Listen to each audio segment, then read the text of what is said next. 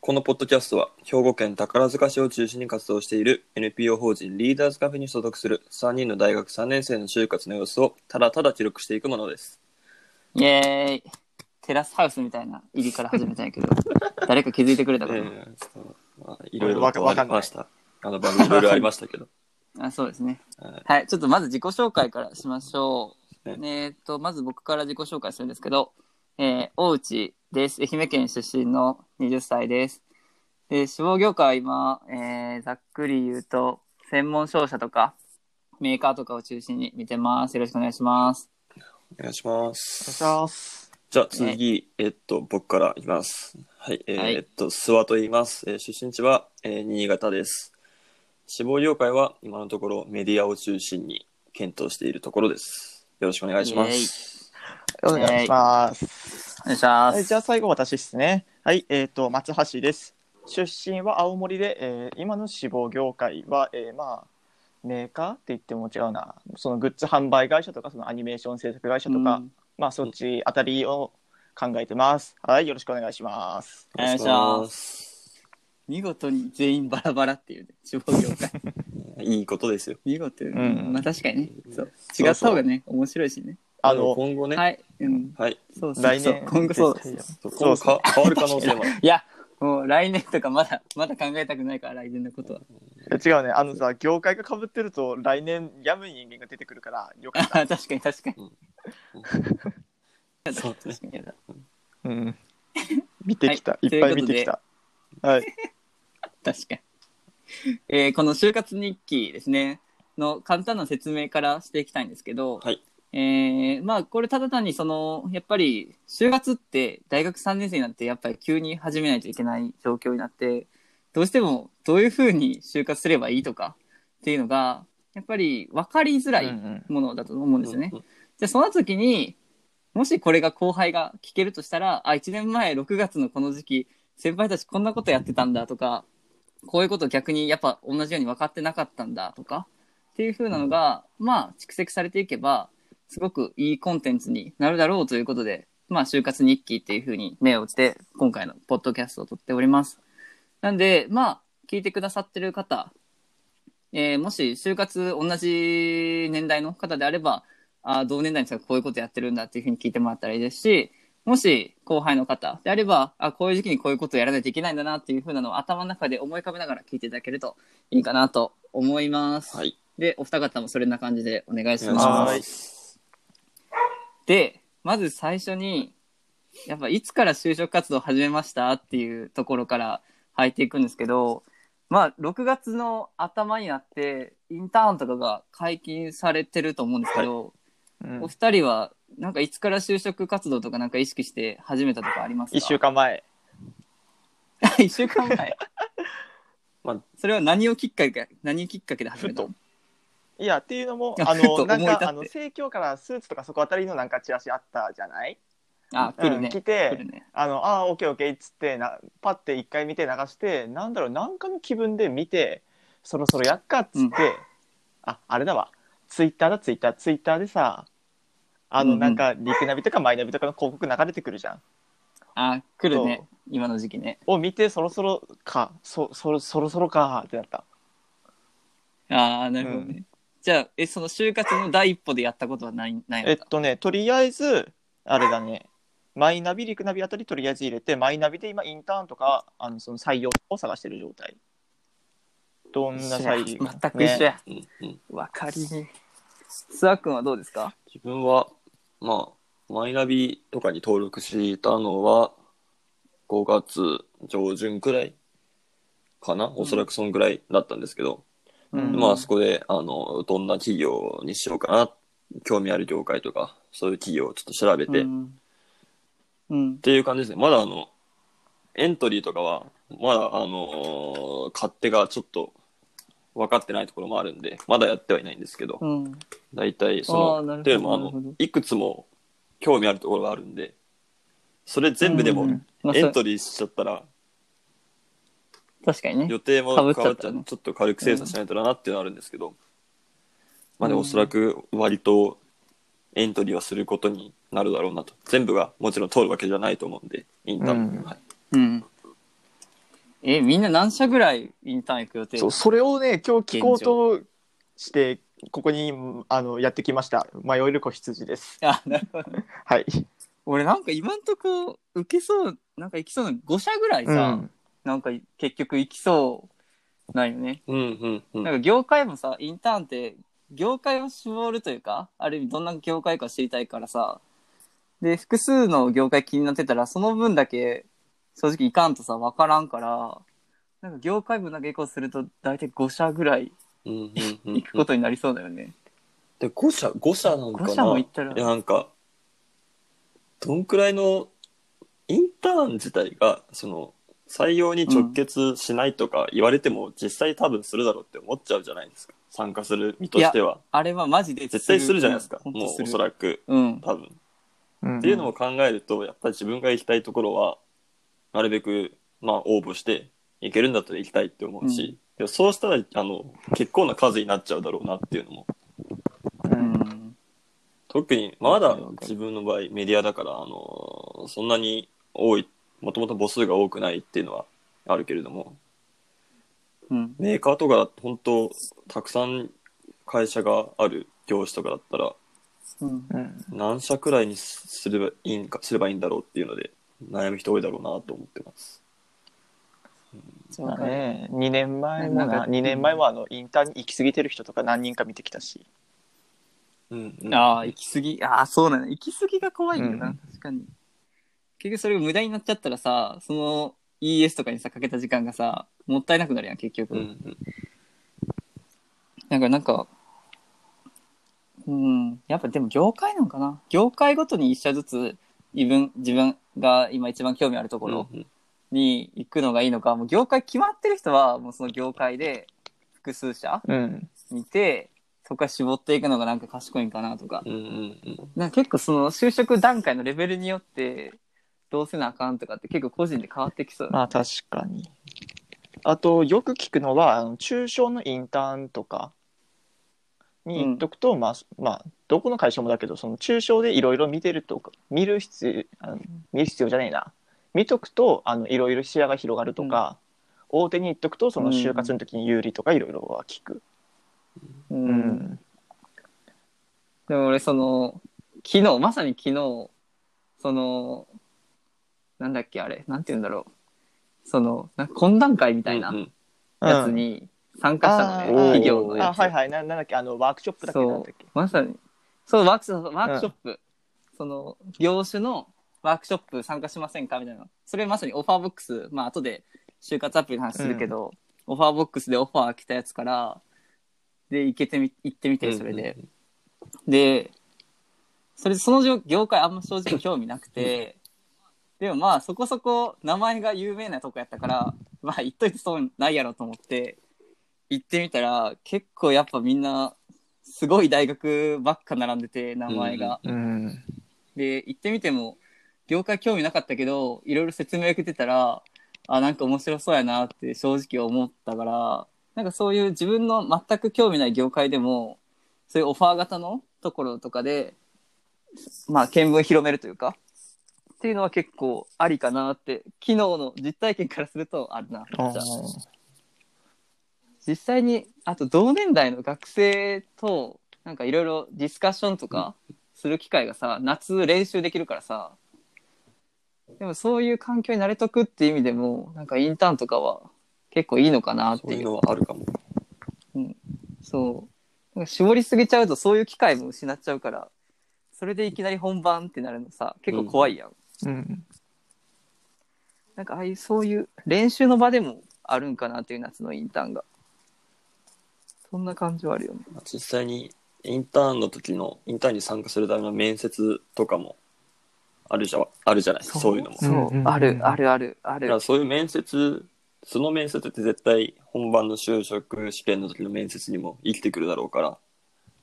言う言っちゃえば面接の練習みたいな気持ちでやるっていうのも戦略の一つにはなってくるのかもなっていううん絶対あるね俺 ES の項目ごとにさ、ワードに500字バージョンみたいなのさ結局書かなくてあー全部それ全部ワードに書き溜めて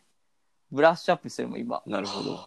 大体500字とかでさ、学知か学生時代力入れたこととか、400字とかで書かなかった学ら。知かって言うんかそれ置いといて、そう、学知かって言うんよ。そう、それも最近覚えたんだけど、うん学知かって言った方がなんか就活生っぽいやん。まあ学生時代力入れてるじゃなくて、いや、学知かが知らんさ、ってちょっと言いたくなるやんやっぱ。い知らん知らん知らん知らん知らんや、それが就活生。知らんそんな陽キャみたいな就活する予定はない怖いなぁいや、別に、陽キャじゃないやろ。学知かみんな言う形。から形から入っていきましたねそう、形から入っていくの大事やかならる。ほど勉強になります、そう。そう、学知かが。さすが先輩就活の先輩だわいや、あかんいやいやいやいや、俺、いやいや、同年代、同年代。でもな、ES とかもさ、正直、初めてさ、書くとき難しくない難しいうんなんか難しくて逆に書けないっていう のがそう。自己 PR とかさ、何 PR したらいいんやろなうんってかあいうのみんな紋切り型の文章になりそうみんなみんなあー ES とかもちろんどこのどの大学さんも書くわけじゃないで多分、うあの最初わかんないから ES ってどうやって書けばいいんだろうっていうのを本やらネットやらで多分みんなちょっと調べる人もいるかなと思うんだけど、うん調べたところで多分調べてない人もおそらく部活とかサークルとか学業ゼミとかそういう系をおそらくベースで多分書くじゃない多分うんうん、なそんかうだ,、だね。から ES 当たり障りのないことを結果みんななんか書いちゃいそうでだいねやその中で選ばれるわけだから、何を基準にして ES でなんか選ばれるのかがよくわからんっていうのでなんか、ES はなんか、受かるってより、落とされないをなんか重視した方がいいかなとか、最近思ってる。何を基準なんかななんか企業、なまあ企業の職種とかさ、うん風土とかにもよるけどさ、なんか新進気鋭のベンチャー企業とかやったらさ、多分その守りに入ったイエスを書いたらさ、絶対落とされそうやしさ、逆になんかインフラ系とかさ、なんか結構お堅いところやったら、そんな新進気鋭さなんか正直いらんから、なんか硬い文章を書いとけば、とりあえず大丈夫なんかなとか、なんか業界にあってもなんかそういう求める、ES に求めるレベル、うんで結構違うんかなと思うからそういうのは正直例を見たいよね受かった人の例とあかー確かに見たいこういう感じで受かりまし受たかねった人の ES を公開してるところもあるよねサイトとかによったらあるうんあるあるあるでもなんかそれは俺入れたそれ見るののなんか怖いからさなんか違うね 怖い違うあのさなんでほんまかお前ほんまにそれで書いたんかってなんか疑い深くなっちゃってあ のさ違う違う違うなあのるほどねおうち多分経験あると思うんだけど似たような経験あの大学受けるときさどうしてもこう志望理由とか書くじゃん、うん推薦とかそういう系だった書らくねあの書く書さく何書けばいいのか分かんなくて担任も頼りになんねえしうんで調べに行ってもさなんか本当に綺麗事さっき言った紋切り型みたいな綺麗事しか書いてないから、うんうんうんほんまにいいんかって結局学校うん学校案内自分で見て書くしかなかったみたいななってくるかあるあらるまあでそれで最終的にどうしたかっていうとあの先輩で普通にいろんなとこの推薦を受けてた人にいろいろ聞きに行ったみたいな感じになったから、あそうー知り合いいたらそっちの方がいいんかなってあーまあでもそれもなんね、か知り合いでいればそっちがいいよなそっちの方が確かにいいかもね。うまあんうんあのまあそれかあと方向性だけでも知っとくとかその文言とかをさ別うに、んうん、バーンってそのまま変えたらいいわけじゃなくて、あ、この人こういう方向性で変えてるから、あ、自分はこっち路線で書こうみたいな。あそれだったら自分らしさも出せるし、なおかつ企業の求めてるものにもずれへんもの書けるから、なんかそういう使い方がいいんかなっていう。うんその文言だけ使っちゃったらな、ちょっとな、どうしても似通った文章ばっかりになるから、絶対。そういうとこよな、 ES, ほんま。 ES が一番最初の難関な気がするね。そう、逆に最初なんか ES、なんだろう。面接に関してはそんなに変に身構えてないんだよ。多分まだ参加しないからとか、やってないからだろうけど、うん正直、あの、ま、面接対策っていうのもやるわけじゃない。まあ、インターンのやつもやる人、うんやるのかどうかってなるけど、少なくとも最後のね、就職本番の時のは対策をするじゃん。大学のキャリアセンターだとか使って。うん。でも、うん正直そこでなんか練習したって緊張感に対して慣れるとかそういう精神的な面では練習になると思うんだけどうんうん。あの上トークというかこれを聞かれたらこれで答えるっていうのを多分そこで頭入れてたとしても逆にそっちの方がなんか面接で落とされそうっていうかああ、うん。あの、うあの俺がね、面接官だとしたらの気持ちで考えると、とっても、うんあの、100点満点の、あの、受け答えをしている人とかよりも、その言葉遣いの面だとか、せん言葉の選択とかの面で言ったら、ちょっとがさつだとしても、その人の本当考えてることとかが伝わるような面接の話をしてくれた人の方が、取りたいって思うんじゃないかなみたいな。うんうんううんうん。ん。まあ企業によるけどもそういうのを取りたい企業もまあそれはあるわな。うん、そう。一番自分でしっかり考えてんなーそうって一番その人伝わのる。声できあの言葉で表現してるわけじゃんうん。うん。だからなんかそれで、覚えな覚えなっていっぱいいっぱいになったそかうらな。そちょっと、逆にその感じ伝わっちゃうからな。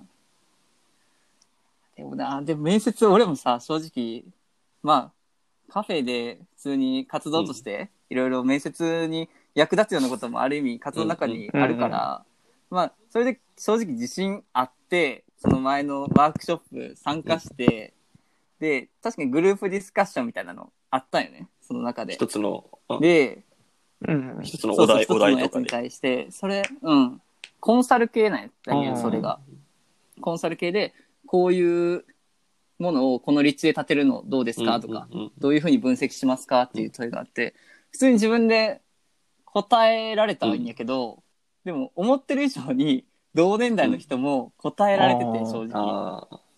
でもその人はめちゃくちゃ賢い大学っていうのもあるんやけど、やっぱ優秀な人っていくらでもいるから、でも自分がどんだけ自信あっても、まあこの優秀な人の中で勝ち抜くとか、やっぱ同年代もやっぱ同じように成長してるから、なんかそういう感覚をなんか身につけとくのって大事やなっていうんうんうう。ん自分だけがなんか、いや結構得意やから大丈夫かなとあんま思わずに、いやみんなも得意やからこそ違いをどうやって出そうみたいな。そっちの方向で考えて、考えてった方が、なんか面接でより差別化というか、んんある意味インパクト残せんのかなっていう。だから、一回なんかね、行った方がいいかな、うんいや偉いと今思う絶の今の対話ねをすごい思っそったちの方がわねうん、それは確かマに。ジで、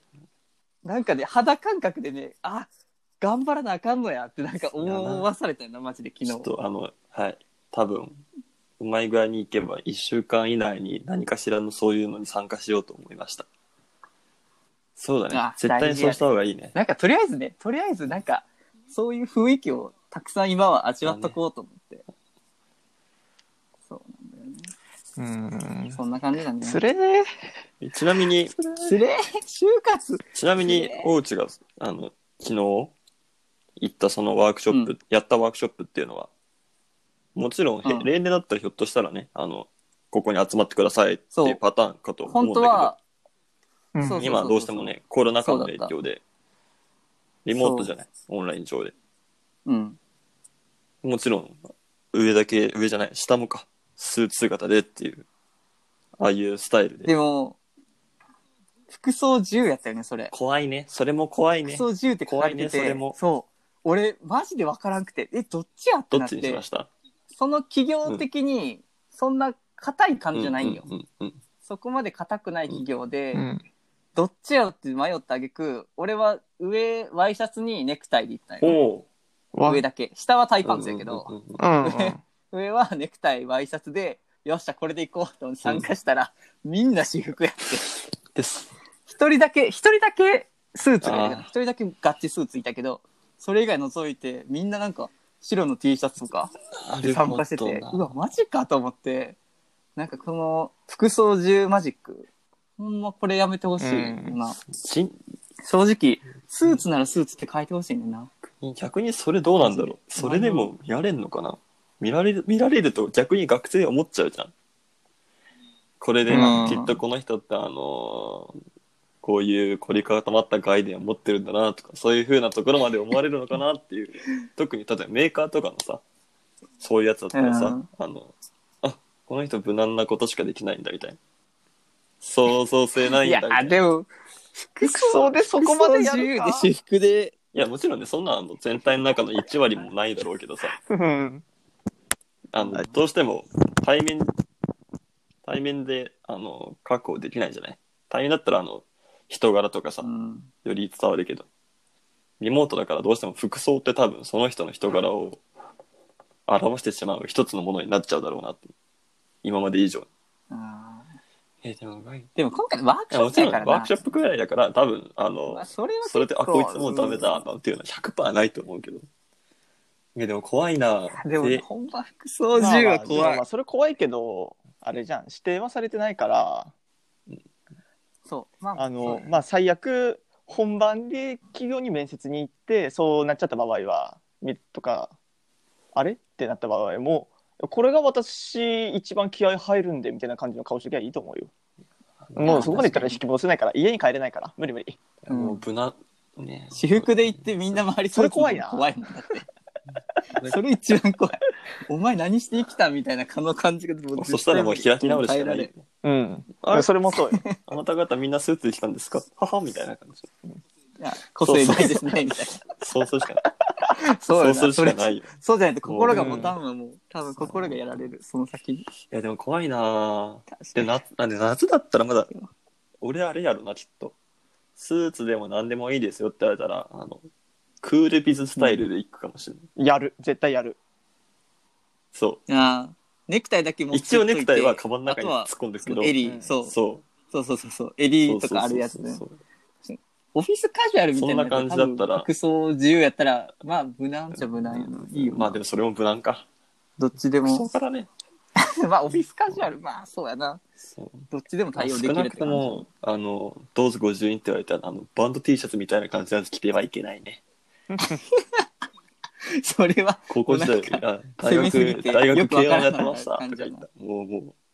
体現してるかもしれないけど。あの後ろにさあの褒められて伸びるタイプですとか書かれてる T シャツなああいうのは入れちゃダメやめたいやら、もう、怖い怖い。い急に面接官にバッて上着脱いで、その背中の文言だけ見せて。怖い怖い。怖強い怖い。ヤクザじゃん怖い。服装だけでもこういう、これくらい話せるんだほね。まそう、怖いね。ほんまに。やっぱ実体験になるとね、怖いよね、絶対。多分直面したら絶対怖い。オンラインやからな、まだいいけど。え、ちなみに昨日そのワークショップはなるほど何人くらいうがん参加してたんですか、 10人だね。そのオファーボックスで声掛けした多分10人。 10十何人、うん、声掛けした10人なのかな。もう全国津々浦々。それで、それ、そう、全国つつ裏裏やな。それで、そこに参加した人は、そこのインターンの一時選考は免除ですよ、みたいな。あーそういうあー、あーそっか。そう、一時だけ免除しますよ、みたいな。そういうのもさ、多分な、全国どっかでいろいろ行われてるのよずっと。もうな、ほんまな、恐ろしい怖いよ。至るところ、もうすぐ内定つかむやつ出てくるから、もうそれ全国。いね。怖い。特に俺のメディアなんかさ、特に早いわけよ、うん決まるのが。あなんなら早いよな。去うん年、あ早のそうバイト先の先輩があのメディアに就職した人がいいんだけど、その人うはんもう3年生の2月とかそんくらいにだからもう4年生になる前よねにもう内定出てたから、もうそんな鬼のような速さっていうのなんかもうねそんな、バそんなカバカ早い早い。だってもう3月の時に飲み会の時にもうあのそうあまるまるくんはもうあのね決まってるからねみたいな感じの話になってうわーそうそうあええよ怖そう怖怖怖怖まああ怖の。一応その人はま何だそれ続けてはいたけど他のメディアも受けてたからでもうあの、はいはい。まあ、名前を言ったら皆さんがあああそこねってなるような感じのメディアにもうその時点で内定もらってたんで、早いなまあ、いくつかあの怖コースはあるらしいんだけどねその採用までの道みたいなやつそうね。うんその中でもまあ割と早いやつであの入った受かったからその時点で決まってるんだけどとはいえね、うん結構やっぱおおむね春くらいが一番決まるところメディアはみたいならしいんで恐ろしいです怖いですよ恐ろしい。じゃあ自分からいかな。でもあれよね。あの早いつながりでまああの今4年の先輩もさ去年の2月末くらいに一個、某コンビニでの店長みたいな仕事あるじゃないあれに内定が決まってて、うんでまあ、へえもちろん行きたい業界がそこじゃないから、まあ、就活は続けるけどもなんか今すごい気が楽になってるっつってたつってたかやっらぱ、い一個出ると違うんだろうね。うん一個出るとね、やっぱりそ確うかになんだろう中小とかもいっぱい受けて経験積んだりとかその中でどっか一個当たったら絶対気が楽になるからいいや、絶対、うんそれ大事よね。いきなり本い番ってやいやいや無無理や理やんいやもう無理やだや絶対。過去問くれ過去問絶対無理練習積んでじゃないと。過去そうそう、問く過れ去問、過去問大事。対策せな。そんな感じ、現状そんな感じやな、うんほんまな。就職活動始めて、 いろんな新しいやつに触れて、って感じよね。え、結局みんな就活アプリ何使ってんの自分はマイナビベースですね。ですオファーねバックスはあの、オフああァマイーナバビックス中は心で入れたレベル。あまだそうそうそう中身まではそんないじってないから、全然いじってないから、あの、プロフィール何パーとかあるやん。う何パーかうん書いてます、あなたみたいな。それはまだ、あのうん。 8割超えたらオファー結構届きますよっていうライン超えてないんで、もう一応入れてるレベルですね。マイナビベースですね。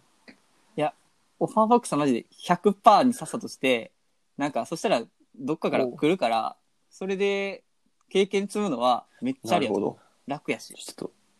やってみますよ。参考にさそうせていただき自分まのす志望業界とかうん設定できるから、絶対それはいいと思う。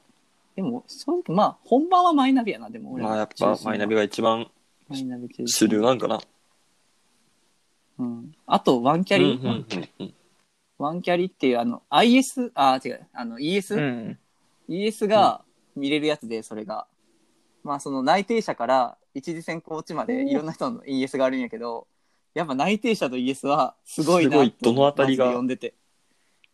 一次、なんか一次選考で落ちた人と全然違う書いてること。もう、うわ、わかりやすいなっていう、一読してわかる文章で構成されてる感じが、うわ、内定者っぽいなっては書あーいてあるでそれは読んで、内容的にそうは参ど考うにななのるそよの。内定者の人の内容と、内定というかジャンルみたいなうん。ものっていうのは、あんま変わってない、うん実際なんは。ていうかな。論理書的いてる内容で言うと、落ちてる人は自分の書きたいことを書いてる感じ。でも、受かってる人は企業の求めてるものに対して、自分のこういう経験がマッチしますよ、みたいな書き方してるから、多分うまいんや。志望理由書でやったたそういうのも、そう、まさにそういう感じやから、読んでて全然違うなって本当に思う。あそこまで差出るんや、みたいな。だから ES もちょっと怖いなって思い始めてるよね。ねねあーもういろいろねまたあれやんなきゃいけないの嫌だわなもうその時点で嫌だ、でも1個作れたあまあ確からに結構強いから、うんベーあス1と個応用作れすたるらだだけいぶやから強いそうベース1個を冬までに頑張って作りましょうって感じよな、正直そうですね。はいいい感じですね29分なんでいい感じですね じゃあ、はい今回は一応ここまでということでで次回は一応2週間後かなの6月20日また土曜日に配信する予定です、えー感想等ある場合はツイッター等で「ハッシュタグ大文字で LR アンダーバー2020」をつけてツイートしてはくいだ、さえい、っ、と、私たち NPO 法人リーダーズカフェは、えー主に大学生が集う学べるコミュニティです。えー日経新聞を読んでみんなでディスカッションを行う日経新聞を読む会や、えー学生が自由なテーマで60分の授業を、えー行う近未来カレッジなど、さまざまな活動を行っています。まあ、詳しくはホームページをご覧ください。最近では主な活動を YouTube ライブにて配信しています。ぜひチェックをしてください。スえワーこトこ、までパーソナリティは松橋とおうちでした。それではまた就活日記ボリューム2でお会いしましょう。ささよよななら。さよなら。